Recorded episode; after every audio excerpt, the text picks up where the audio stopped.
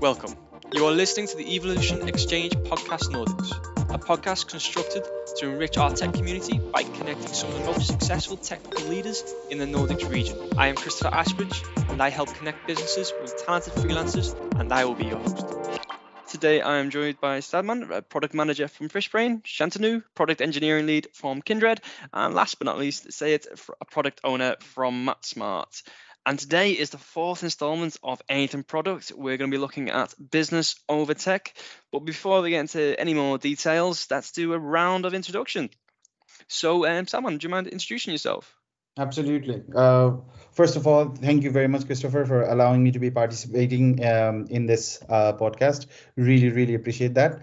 My name is Sadman. I am originally from Dhaka, Bangladesh, and I have been living in Uppsala, Sweden for the last more than a year now, and I have been a product manager at Fishbrain for the close to about 2 years, where I managed two teams: the social team, the social media team, and also the machine learning team. And I am a musician, so music is my second nature, basically.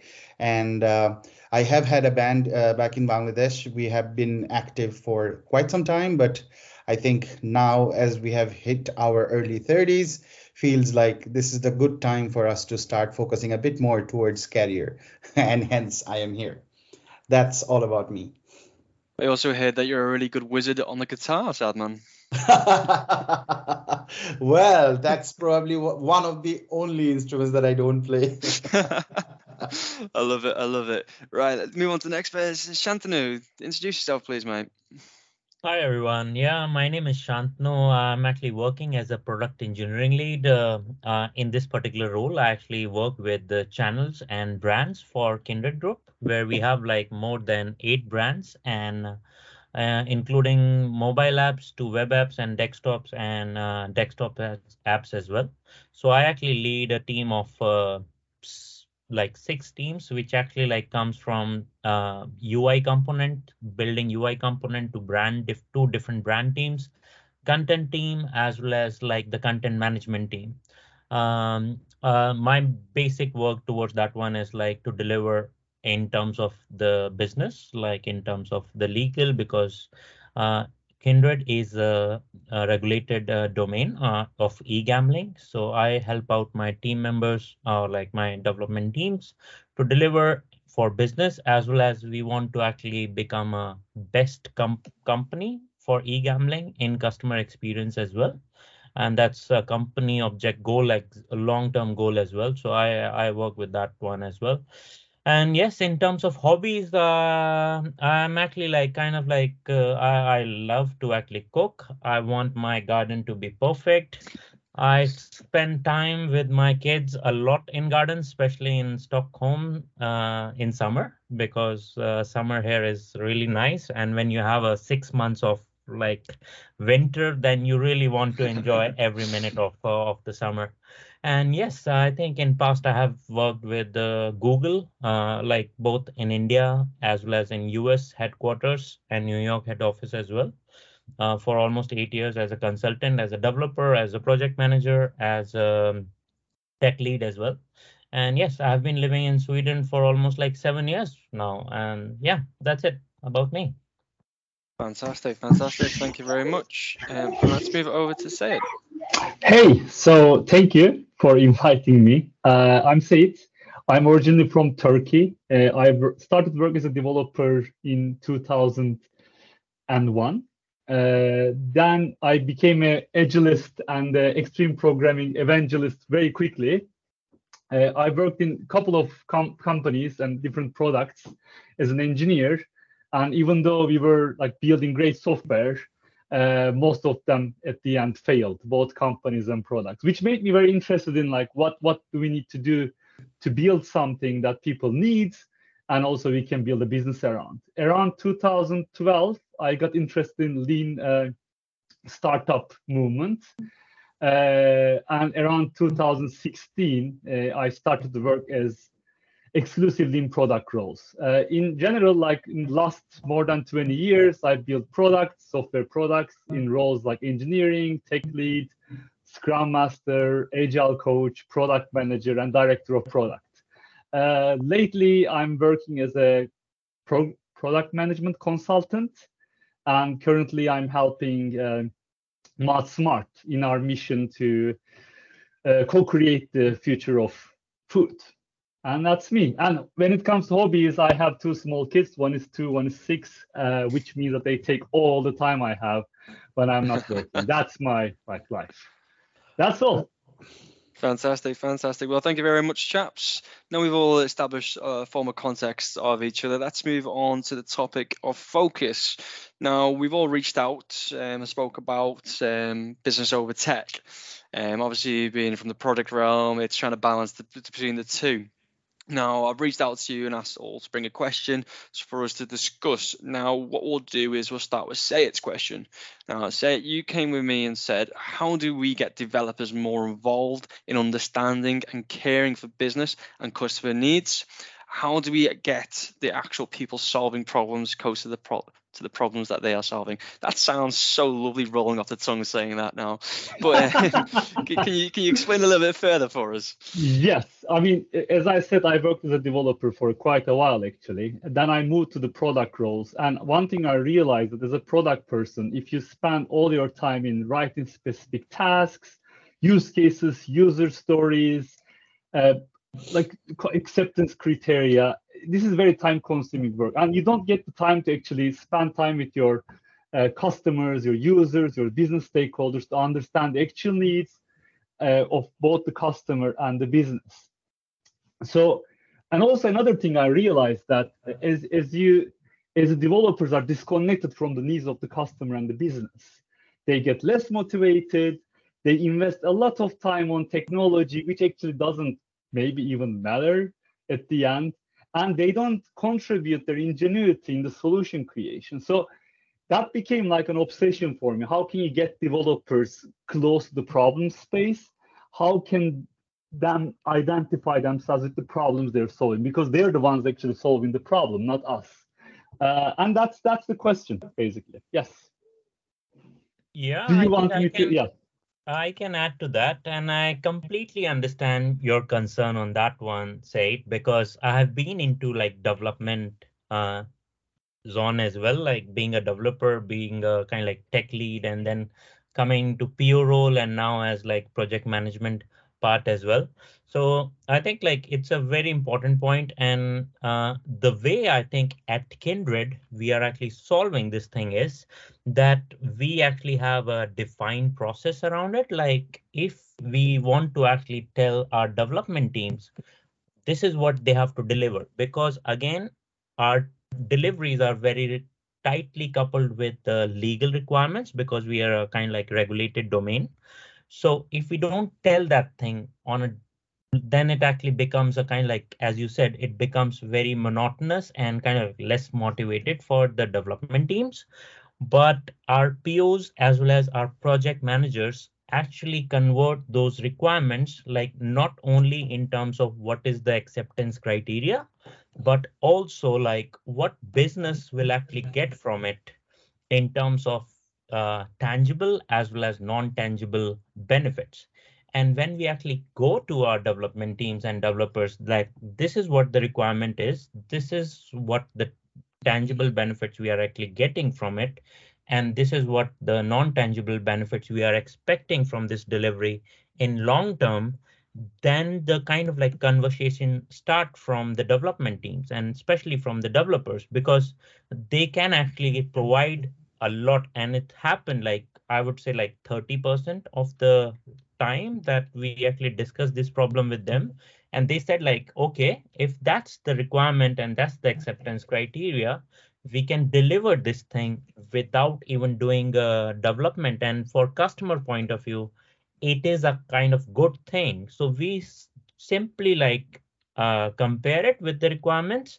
And if it goes like, yes, it can be delivered as what is expected by the business, we actually proceed in that manner. So in that kind of like the way we work towards like delivery versus development, it becomes very fluid. And I think that's one of the reasons that we have less iteration as compared to the rest of the market. And then people actually like think about the product. Like, yes, this is my product. And it's not just I'm actually delivering what has been asked me to deliver in terms of development. If I may chip in this particular, let's say, context, because I myself, having a technology background and also being a former programmer, understand this. And one of the reasons, let's say, it kind of led me to even the role of product in general, because I feel like as product managers, we basically sit in between, let's say, the conjunctions of different, let's say, stakeholders or departments in general, right? And at the end of the day, as product managers, it's our responsibility to kind of manage their expectations. So I believe like when I tried empathizing with the developers in general, I think what at the end of the day, they also want to build something which is really great, which is really awesome for people to use. They also love feedback at the end of the day.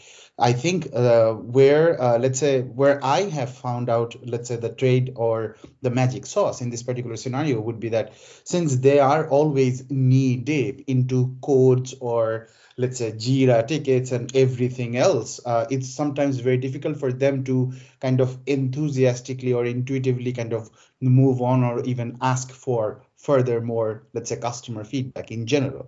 So I think one of the ways I see myself being a strong facilitator in this particular, let's say, area or at Fishbrain, exactly that's what we have been doing is we as product managers constantly on a weekly basis have conversations with our users, be it an angler from Scandinavia or be it an angler from North America or even being an angler from the land or like we say the land down under, Australia, right? So what we have figured out is that we collect all these, let's say, amazing stories. What we have started doing right now is one, having these popcorn movie sessions. What I mean by that is probably on a Friday evening or let's say whenever we feel like, let's say whenever we go through a very tough sprint or something like that, we just finished delivering something, we need to kind of relax a bit. That's when, let's say, we try to facilitate or arrange these movie sessions. These movie sessions are basically clips of those interviews that we conduct.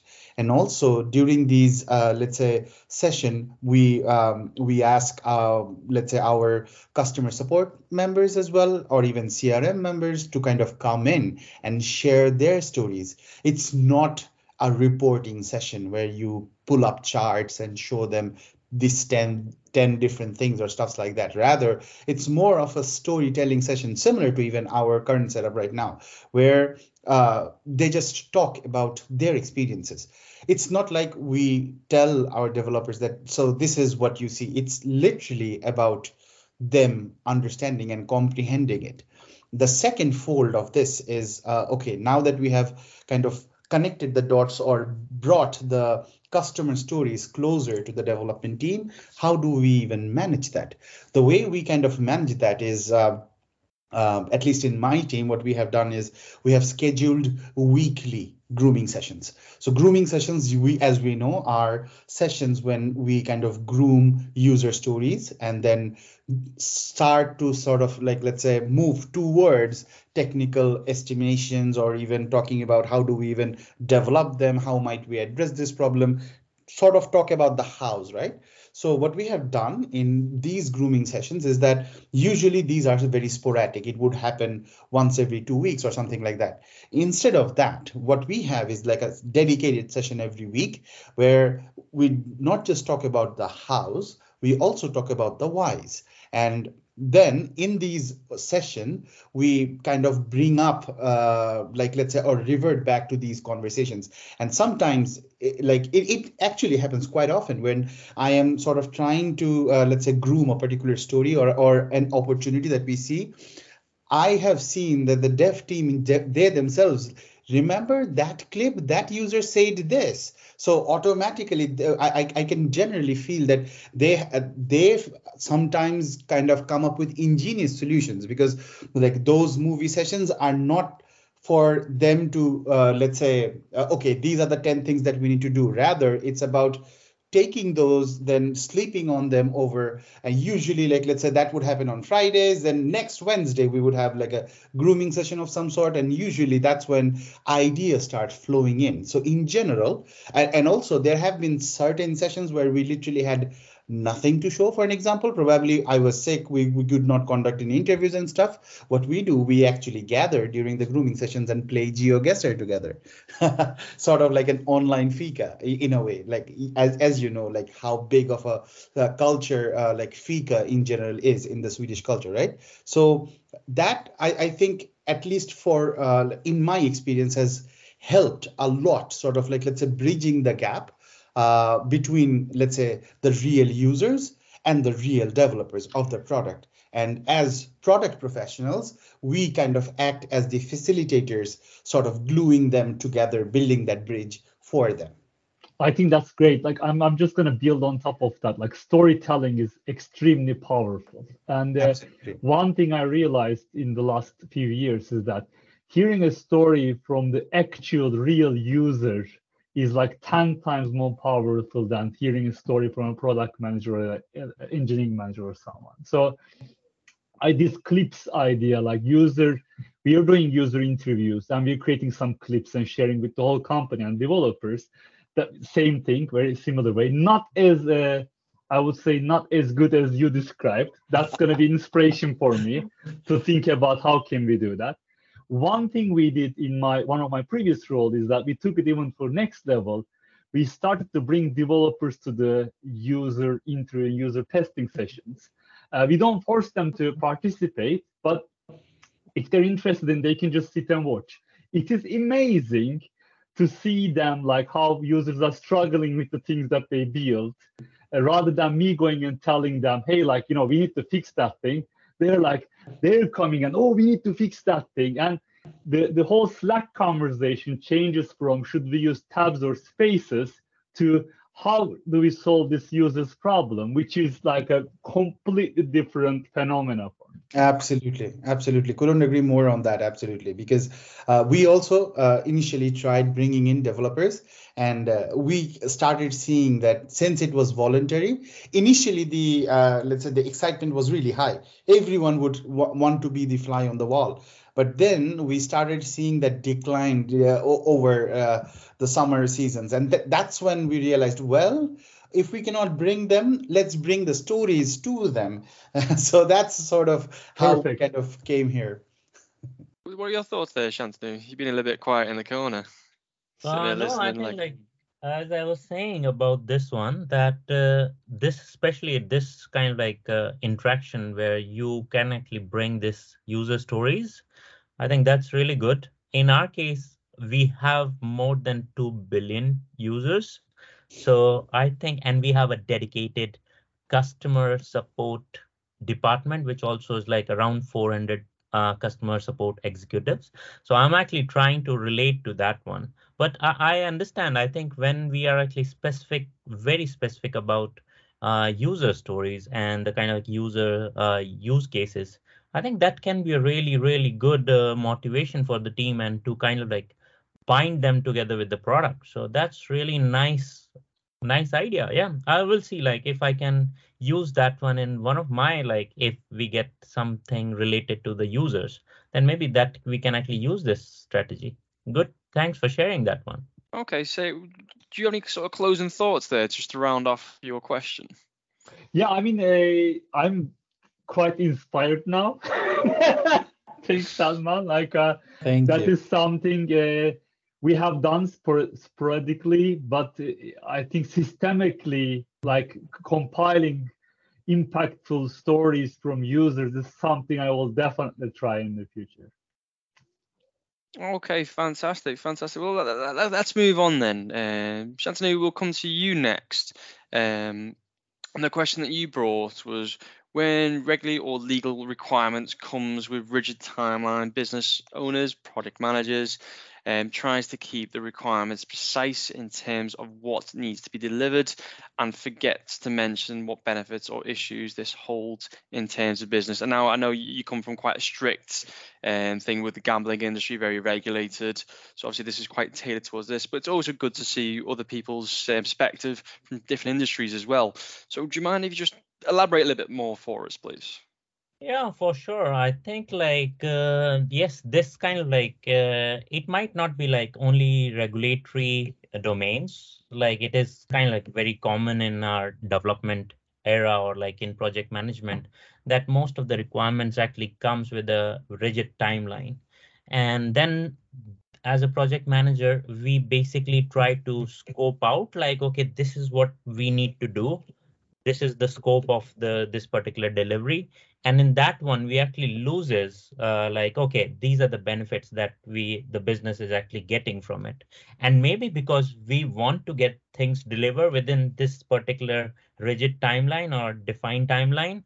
But at that point of time, how do you guys actually manage it? Again, going back to Seyit's question, because we want to actually make our developers engaged with it, and not only developers. I think sometimes the deliveries or the requirements are which actually calls for other departments as well. Let's say UI, UX, and then content, and then the data teams, and let's say not only data, and it can be about the content management or the asset management in that part. So how do you guys actually work towards that part when we are very specific about the rigid timeline and the delivery part?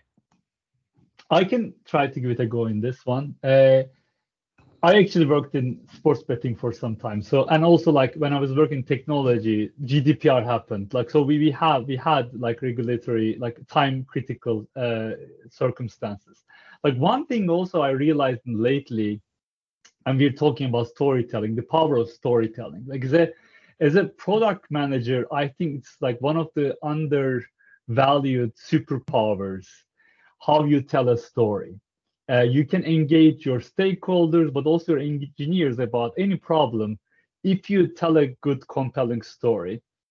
So one thing practically I usually suggest people working product management, take your time to create a good story and to tell it effectively. So if you're going to, for example, bring a problem to a team or bring a solution to a team, spend an hour, how I'm going to tell this to them.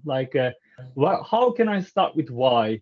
How can I connect to something coming from user or business needs to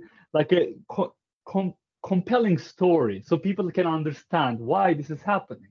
Then we can jump into specifics and details and why they have to be specific because of regulations or what are the alternatives there and where the data comes from. Because one of the things that as developers, and considering from my past, is sometimes those days are quite arbitrary. So someone put a date on leadership because they need to put a date and that triggers people. But sometimes those dates are real. There might be a regulation that's coming in effect, or maybe there's a big marketing campaign already booked.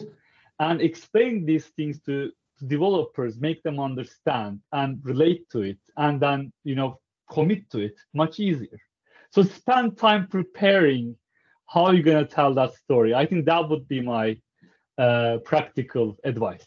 Building on that, actually, I really agree on the part of product managers being the core storytellers or the chief storytellers of their, let's say, product in general, right? So another aspect of, let's say, product manager is evangelizing at the end of the day. And evangelizing is, at the end of the day, bottom line is storytelling. How compelling of a story are we creating to rally the entire team behind one particular, let's say, deliverable, right? And I personally have had, let's say, similar experiences, especially back in Bangladesh, where I come from the telecom industry, which is highly regulated. in effect, there had been situations where we had to, let's say, impose certain regulations within a matter of, let's say, even 72 hours. And that literally meant that probably, let's say, engineers wouldn't, or we would not be able to go home for the next 48 hours or something like that. We have had certain situations. And I think what has worked out, or what has even inspired me to kind of burn my midnight oil at the end of the day, kind of building on top of what Seyit was mentioning here, that is, at the end of the day, how the vision is being laid out. If it is laid out by, well, this is exactly what they want, this is how they want it, let's get it done. Naturally, there will be a pushback, because you'll be like, who are you to tell me that, right? Automatically, that sort of, let's say, fight or flight reflex kind of comes into play. But if, let's say, us being the storytellers, if we kind of take a step back and kind of craft the, it's all about connecting these dots. At the end of the day, regulators have expectations that needs to be met. Developers have expectations that needs to be met. Our management has certain expectation that needs to be met. There always are like, I always push myself to find that there is always a common ground somewhere or the other, be it on a personal level or even a professional level. Because at the end of the day, we all want to give our best. We all want to do good. The regulations are coming because of a good. The leadership wants this done because of a good. So there is certain common cause. Now, as the storytellers, it's our responsibility to identify and bring forth that particular, let's say, cause. I think that kind of hits the nerve. And we, as you mentioned, like there had been those several times where we had to burn that our midnight oil. I remember when we were launching 4G, let's say I think 5 years ago, back in Bangladesh, we had similar issues where the night before pretty much everything went down just by like, let's say, and we were like, there were big stakeholders back then, like the regulators were there, Nokia was there, Ericsson was there, Huawei was there, like I was representing Telenor, we were there, things were getting heated. But then again, we knew that these are situations like these are when we all need to kind of come together. So I think another thing to kind of, let's say, build or one even stronger logic here is at the end of the day, as product owners or product managers, we have the 100% responsibility with 0% authority. So how do we kind of give or how do we then make people do those work? At the end of the day, it's all about influencing them. And we can influence them negatively, we can influence them positively. It's up to us to figure out how do we address that. So, which is why I always, let's say, try to do this in my practices, as well as something that I constantly learn from my coworkers as well, where it is all about whenever they, like, let's say, management or our clients kind of come with this big, let's say, okay, you know what? We don't want anything else. I need you to deliver exactly this. This is what you need to do. This is when you need to deliver, and this is how you need to deliver it. Okay, fine. Thank you very much. They expect me to take that and run to the shop, get it done and get back. I understand that. While running back to the shop, I try to take a step back and figure out, when I go back to the shop, what do I tell the guys? Because at the end of the day, I think that's where the beauty of, let's say, product management kind of comes or shows up. Because at the end of the day, this is the reality of the world. We will face certain situations which will require us to do something which goes beyond our capacity. But the hard reality is we'll have to do it anyways. So it's at the end of the day, it all trickles down to how good of a story, how compelling of a story are we crafting that rallies the entire team behind that particular task? Yeah, I think that's really good. And I agree with you. I think storytelling is one of the key values to actually get the development team engaged and get the stuff delivered. But just want to add on those parts as well, because I think like as project owners and product managers, like product owners and project managers, it's not only that I'm actually like I'm working as a delivery manager. So when this timeline or the kind of like requirements hits me, and before hitting my development team, I always challenges the stakeholders like why. Oh yes, because yes. That's the thing I think that makes nothing more like it. Absolutely. Yeah. Because if I understand why this timeline is there, because most of the stakeholders are non-technical, they want to get things done, but they don't. And they don't know like what exactly the scope is.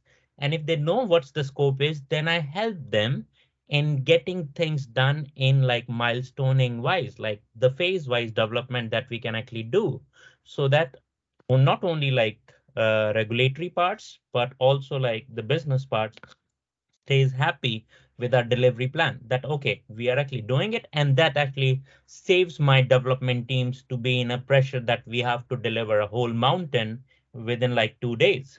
So they know, okay, we have to hike Everest, but we have 1 month to actually do this thing. And we have different base camps to actually climb this thing over there. So yeah, but really good thoughts from both of you. Thanks a lot for that that one. I'm going to build very quickly on that. Like you mentioned something really interesting. So when a stakeholder or someone, like some leader comes with a solution, turning into a problem is like definitely one of the primary jobs of the product manager. Then owning the problem and convincing the stakeholder, now this problem is mine and I'm going to solve it for you, so that the stakeholder can feel confident, trusted, and then as a team, you go and solve the problem. Sometimes it means just implementing the solution that has come the first time almost the same way. Like sometimes sometimes that's the obvious solution. Sometimes inventing something else. But I think the important thing is as a team, we can own the problem and we feel like committed to solving it, and the stakeholder feels confident. Absolutely. Yeah. But I think also one thing that Shantanu mentioned here as product managers is something that I would again like to reiterate, and thank you very much for mentioning that actually, is the capability of challenging, or as PMs, one of our key tasks on a day-to-day basis is saying no, right? And saying no straight up to faces, sometimes directly to our bosses. So that is definitely, I would say, if you look at it, it's a good thing. You have the power to say no, but then again, sometimes it's a bad thing as well. But yes, that is. Looks like we've just lost Sadman just for a second there. Yeah. What we'll do, hopefully he can just jump back on. I know he was having some issues prior to this, but we'll just summarize there. And there's some really nice points made by the three of you there. Shantanu, what were your thoughts from the others? No, I think like those are really good points. I think both the things that Shadman and Seyit mentioned, they're really key points in terms of getting the requirements done and keeping our development teams kind of like motivated towards the delivery as well, and as like stakeholders happy as well. So yeah, storytelling is a really good point on that one. Fantastic. So, man, we just sort of lost you there for a second. I'm glad to see you back in the room. You all good? I don't know exactly what happened. I was speaking so passionately. Now I see two of me. One of them things. At least we're not using the visual. We've got all the audio. What we'll do then, we'll move on to your question, actually. So that's quite nice timing. And you're still in the room. Fantastic. Absolutely. Now, you came and said, how might we address the ever-changing product roadmaps we prepare, keeping the development at a steady pace? Also, based on strategic and business priorities, sometimes we have to pivot to several different directions. How do we minimize the impact on tech and in these situations? Sorry about the end there, but do you mind divulging a little bit further for us? Absolutely. So what I am trying to kind of navigate through here, through our discussion, is how do we navigate the ambiguity? Because as we know that, let's say when we talk to our developer teams, in a lot of these scenarios, at the end of the day, the discussion becomes, what do I need to get done? Okay, this is what I need to get done. And then they have already started working on something. And then we realize, I think we might need to pivot from this direction towards another point. And then while they're working, we end up going back to them and saying, you know what, guys, I think this might not be the right direction. We might have to pivot to situation B or scenario C, something like that. How do we minimize that? And how do we navigate these ambiguous, let's say, situations is something that I would love to hear from all of you. Yeah, I think I can completely relate to that. As I said, like we have been operating in Europe and recently in last couple of years, the kind of like regulation has hit us on a very urgent basis where we are working towards the product improvement. And then all of a sudden a regulation change is requested. And then we have to kind of like ask our development teams, okay, so we are actually stopping to like we are pausing our product improvement and we have to focus on the regulatory part that needs to be delivered with this particular timeline. It's kind of like a challenging because then most of the developers actually feels like that why and I'm not doing it. I want to continue with my own context, which I'm working, let's say from last 1 month or something. But for a business or let's say for product managers and especially like for POs, it's really important because our kind of like delivery plan is volatile. We are not working in a waterfall manner now. We are actually working more agile. And then teams have to actually understand that thing like, yes, the things will actually change, but they don't have to kind of like stick to a roadmap. Because the backlog of the product can actually vary from week to week. What they have to focus on the top priorities for the company and whatever is there, they can simply pick that thing up and start working towards it. Yes, the challenges for the developers and for the POs that they should not disturb the team while they are focused on a particular part. And if it is kind of like, it is very common because of the characteristic of the product or let's say because of the industry, then we have to plan accordingly that part as well. Like the capacity planning should be like this, that the main core team or the focus group should work on product. And then should be a capacity to actually handle kind of like the oncoming request from kind of like from the urgent requirements, let's say incidents or kind of critical bugs or let's say critical deliveries that we have to deliver.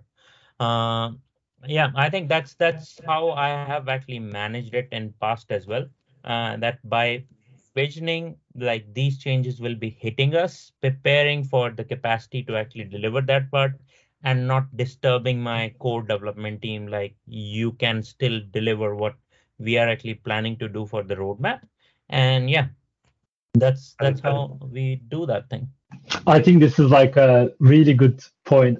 I'm just going to build on it very quickly. I have this experience actually. I was working for a platform team and there were users, game teams using the platform, and the game teams make plans with very short notice. In 2 weeks, they want to deliver something and go live with it. And they need something from platform. And if we don't provide it, they build it themselves. And that's something we don't want because then it's going to be a total mess in the later on. So preparing for an empty capacity, because this is happening predictably, preparing for empty capacity, not utilizing the team 100% with long-term projects all the time is the only solution actually we could find. The other thing is that very often, and sometimes, yes, I mean, sometimes regulators go crazy or like something in the market changes very quickly. You can't predict that. But very often, these short, let's say, notice changes actually has been discussed for months or even years before we notice that.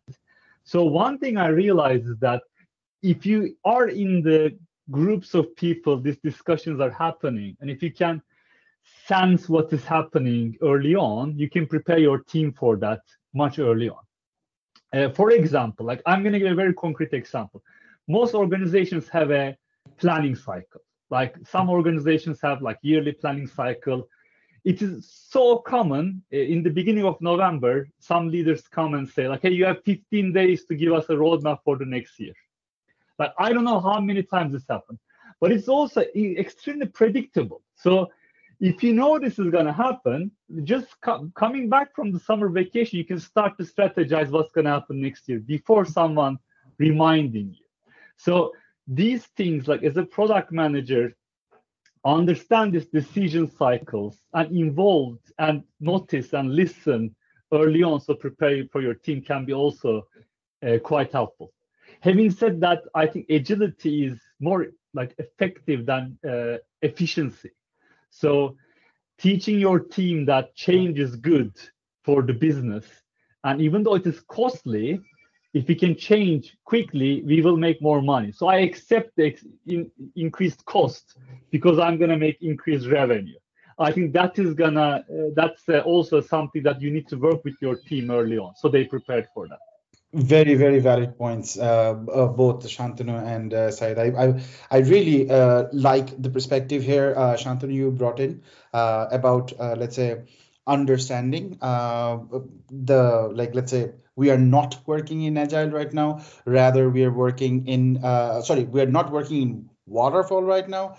We are working in Agile, so where change is the only constant. So being ready for that is and capacity planning, sort of focusing on core product versus managing incidents. I think that is something that, let's say, currently is been, something that I am trying to work through with my two teams as well. Especially since we are managing a social media platform, and we are social media is the heart of it. And within social media, there are, malicious login attempts. There are explicit contents being shared. So moderation comes to play. So apart just from support itself, there are a lot of factors, a lot of bugs, come up with versions and all stuff like that. Like sometimes even just by little liking or commenting breaks down, and that entirely breaks down the overall retention or activity of the product. So there are these, incidents that we need to address. Then there are these ever-changing, strategic perspectives that, maybe management is looking at the business from this vision right now. For an example, very recently, I think we were planning right before, the war began earlier this year, we were planning to, go to the money market, go for IPO. Whereas right now, our plans, we have significantly pivoted from that. And now we are rather looking at, raising another round. So that's a completely different mindset, even how we prepare our product vision and strategy as well from there. And that's where, Seyit, what you mentioned, actually, preparing the team for these adversaries. So as product managers, we have to be good politicians as well, in a way, where we predict what is about to come. And I can so relate to what you mentioned right now, because I think a week ago, I got that 15 days notice about giving my, submitting my 2023 plans. Great thing is, exactly as you mentioned, I started back in August. So yes. By now I have quite a good understanding of what's to come, and the team is aligned for it. But then again, there are uncertain situations. So making the team ready as as politicians, kind of preparing them, making sure that at the end of the day, guys, change is the only constant. So let's be prepared for it. Is how at least we have been able to navigate, ambiguity in general. But I think both of your, perspectives have been super helpful here. At least it helps me understand some of the steps that I'm taking that validates that, and some of the mistakes that I might be doing right now. It also validates that as well, that I should not be walking down that path. So thanks a lot for your input on this. Fantastic. Sounds like everyone's learned a lot. Now, just looking at the actual topic for discussion is obviously business over tech as within the product realm. Do you believe to be an effective product manager that you have to come from an engineering background to understand the tech? Or do you believe it can just come straight into it? I have had product managers, or I know some of my colleagues who came from anthropology, physics, architecture. So I have known, I also know one of my really dear friends who did a master's in art history, but is an excellent product manager. I think one of the key aspects of being a product manager, one of the key traits is to be inquisitive at the end of the day. It's all about trying to find out, like you would find that one guy amongst a